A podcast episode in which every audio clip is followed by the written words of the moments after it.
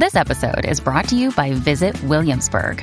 In Williamsburg, Virginia, there's never too much of a good thing. Whether you're a foodie, a golfer, a history buff, a shopaholic, an outdoor enthusiast, or a thrill seeker, you'll find what you came for here and more. So ask yourself, what is it you want?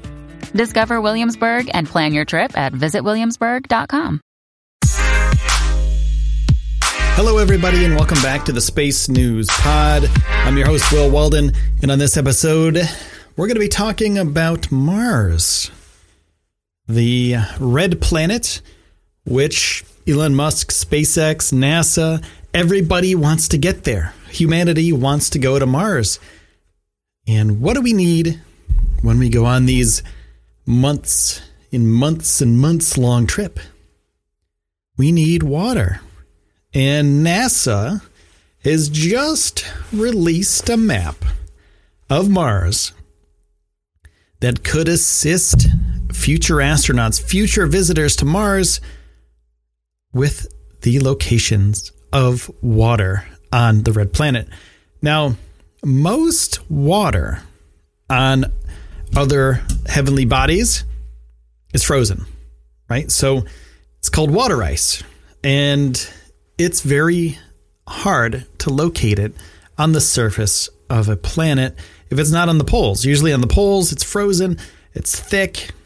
Now, on Mars, though, NASA just released some information, some data that they believe shows that in some places, ice is only 2.5 centimeters below the surface. So anybody who's visiting Mars and goes to those sites, they could use their possibly just their hands to get ice and water out of the ground.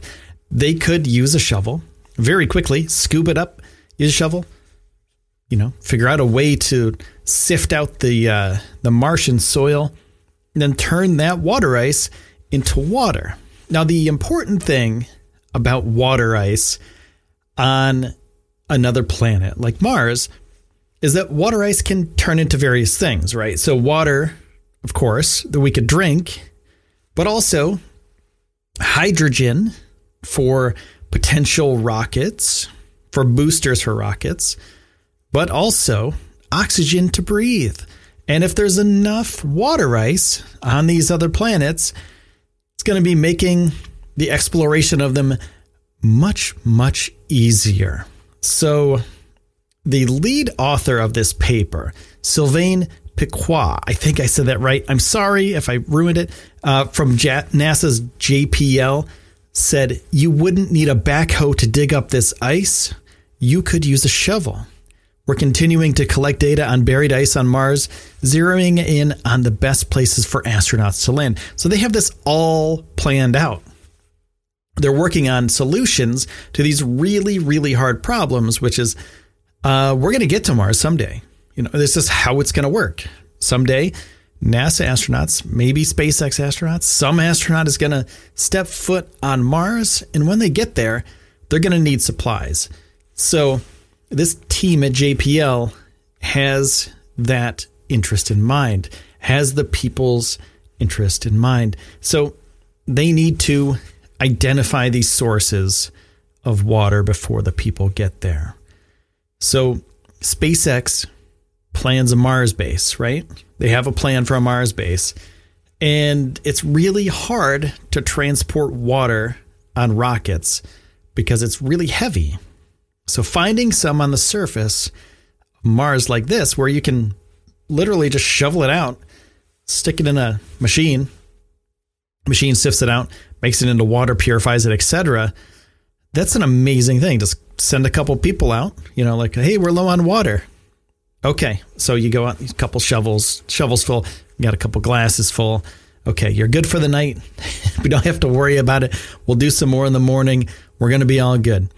So this is going to be a, this is a break, a huge, huge breakthrough. Not just a small thing where it's kind of a, a goofy thing where somebody goes out there with a shovel and finds water. No, this is a huge thing for humanity. Because before this, we thought we'd have to land on the poles. We'd have to land where there's an abundance of ice. But the thing is, we don't have to anymore. We can land in a place where it's not covered in ice, where it's covered in regular soil, topsoil, and then you just dig down and you find some ice. That's much easier than slipping around on an icy surface on one of the poles. So, Mars has a very thin atmosphere. So, if there's any water, actual water on the surface, it evaporates very quickly. And water ice is easy to work with in comparison to evaporating water because you can get chunks of ice, which I said before, you can melt it down, make regular water, purify it, etc., drink it, make it into hydrogen, make it into fuel, make it into oxygen that you can breathe.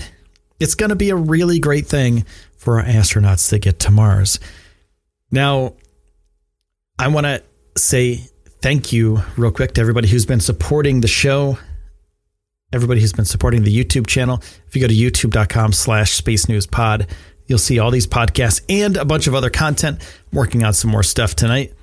And that channel is blowing up. It's going crazy. We have almost 7,000 subscribers on the YouTube channel. So that's what I'm working on by the end of this year is 7,000. I want it, I would love to get 7,500. We're almost at 7,000. So I think we could pull 7,500 off. So if you feel like it, go on over to the YouTube channel and I want to say thank you for just listening to the podcast. You're amazing.